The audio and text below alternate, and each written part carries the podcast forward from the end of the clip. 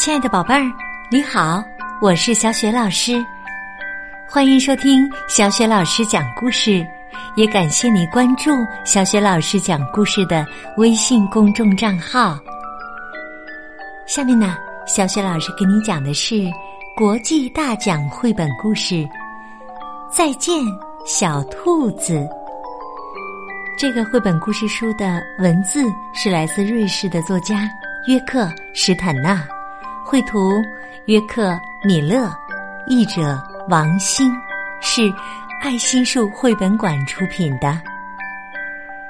好啦，接下来小雪老师就给你讲这个故事啦。再见，小兔子。上集，大家都知道，生产巧克力的工厂叫巧克力工厂。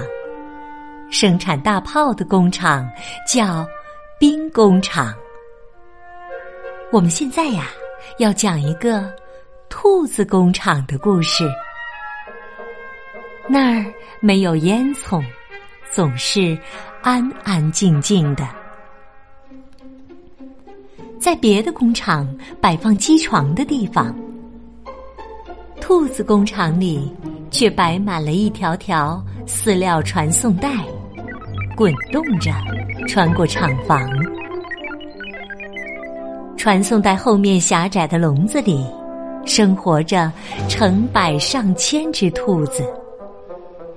它们每天除了吃传送带上的饲料外，实在无事可做。所以呢，很快就都长得肥肥胖胖的。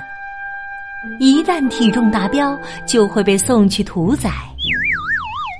但是，兔子们对此毫不知情，他们也不知道外面是夏天还是冬天，是白天还是黑夜，因为工厂里根本没有窗子，只有柔和的人工灯光。每天，兔子工厂门前都会停下一辆大货车。工人们拉开车门，卸下一个个箱子，用传送带运进厂房里。有只大灰兔，老早就住在兔子工厂里了。这会儿，他正看着一个工作人员把箱子打开。大灰兔冲着一只刚刚被放进笼子的小棕兔说。嘿嘿，这是谁呀？抖成这副样子，真有意思。这世上有长耳兔，也有短耳兔。小棕兔没有回答，哆哆嗦嗦的蜷在角落里。大灰兔又说：“有红眼兔，也有黑眼兔。”要是你有不明白的地方，只管问我好了。我在这儿可是住了很久很久了。我害怕。小棕兔小声说：“怕的要命。”大灰兔说：“怕什么？我们在这儿过得好极了。”小瘦兔子从箱子里被拎出来，大胖兔子再装进箱子带走。世界呀，就是这样运转的，没有别的可能。小棕兔问道：“那些被带走的大胖兔子后来怎样了呢？”大灰兔说：“不知道。”从没有兔子回来过。不过我觉得呀，他们肯定被送到了更好的地方。听说呀，那儿还有一种大白兔子，巨大无比。小棕兔问道：“像你一样大吗？”大灰兔说：“比我大多了，大的。”你根本就无法想象。听说呀，他们就是兔子的保护者——白色卫士。听话的兔子会得到他们的保护，不听话的会被他们剥掉皮。只要不做坏事，就可以在那儿幸福快乐的生活一辈子啦。我也知道有那么个地方。小棕兔想起了生活过的乡村，它就是在那儿被抓进箱子，装上大货车，带到这里的。小棕兔接着问：“那里也长着萝卜吗？也是白天太阳照，晚上月儿亮吗？”大灰兔眨了眨眼睛。他在工厂里待得太久，早忘记萝卜是什么了。但他不想在小棕兔面前丢面子。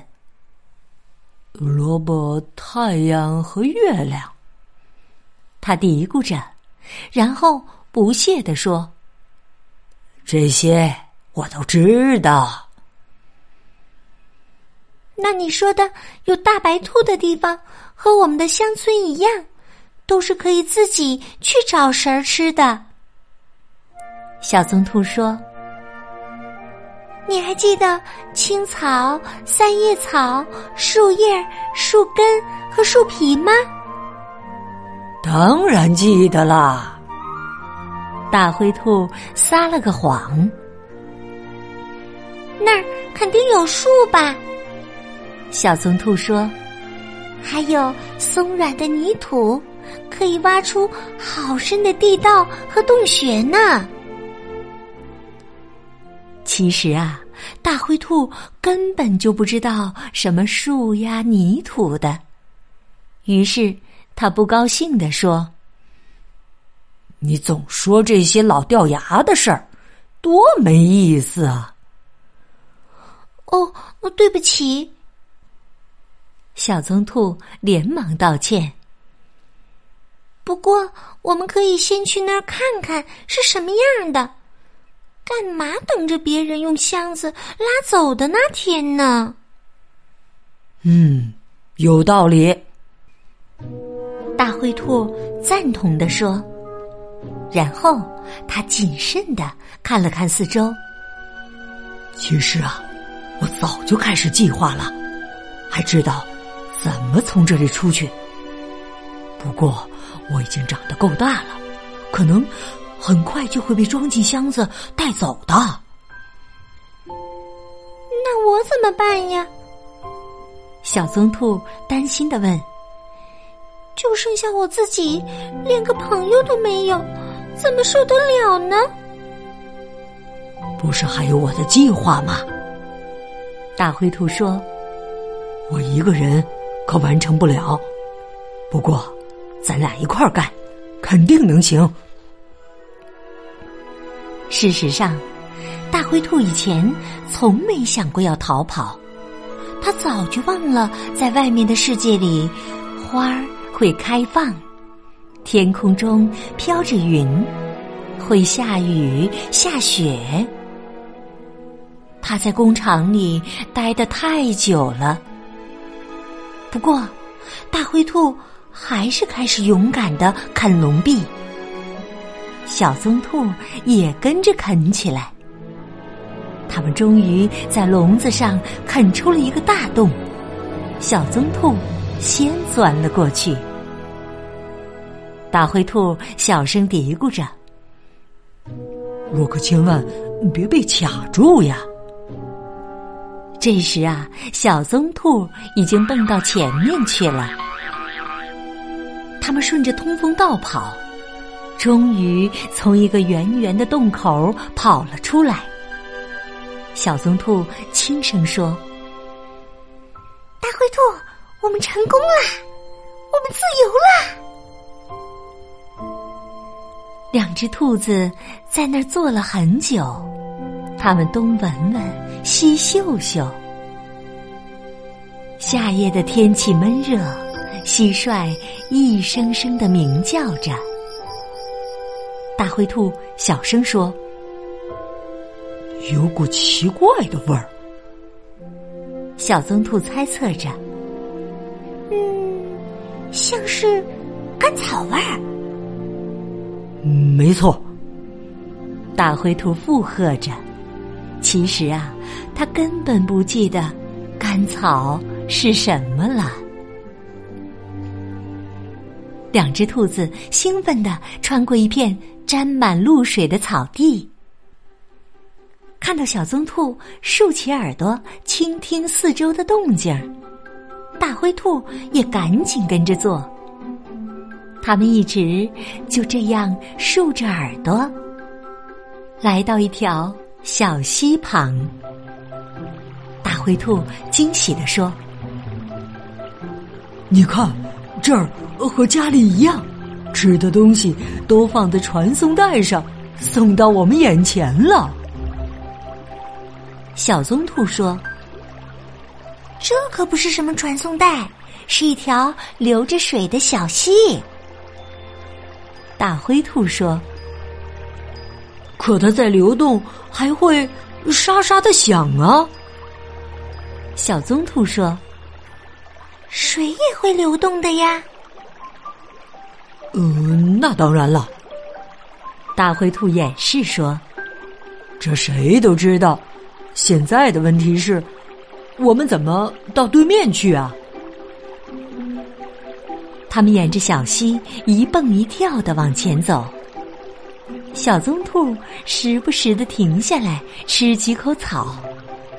每当这时，大灰兔就立起身子，向四周张望。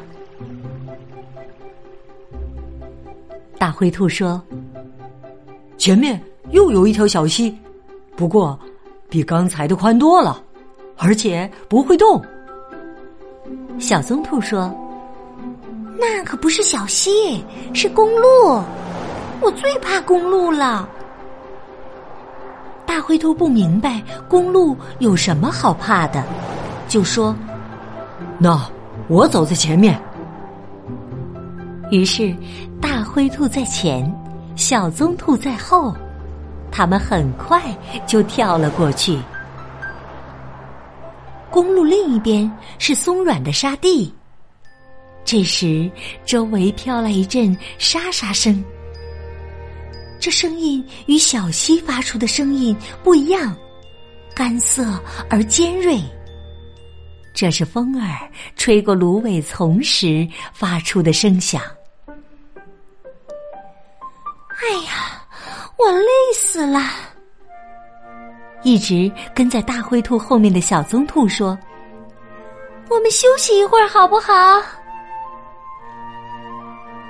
大灰兔的爪子其实也疼得要命，它向四周看了看，说：“我还可以走很远呢，但稍微休息一下也可以。”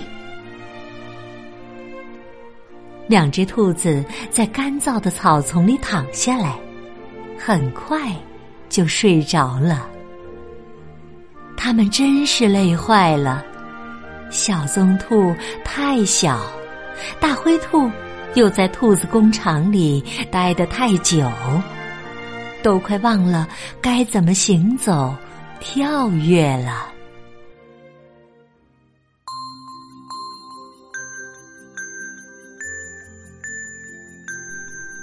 亲爱的宝贝儿，刚刚啊。你听到的是小学老师为你讲的国际大奖绘本《再见，小兔子》。接下来，小雪老师又要给宝贝儿提问题了。在这一集当中，大灰兔和小棕兔是怎么逃出兔子工厂的呢？如果你知道问题的答案，欢迎你通过微信给小雪老师留言。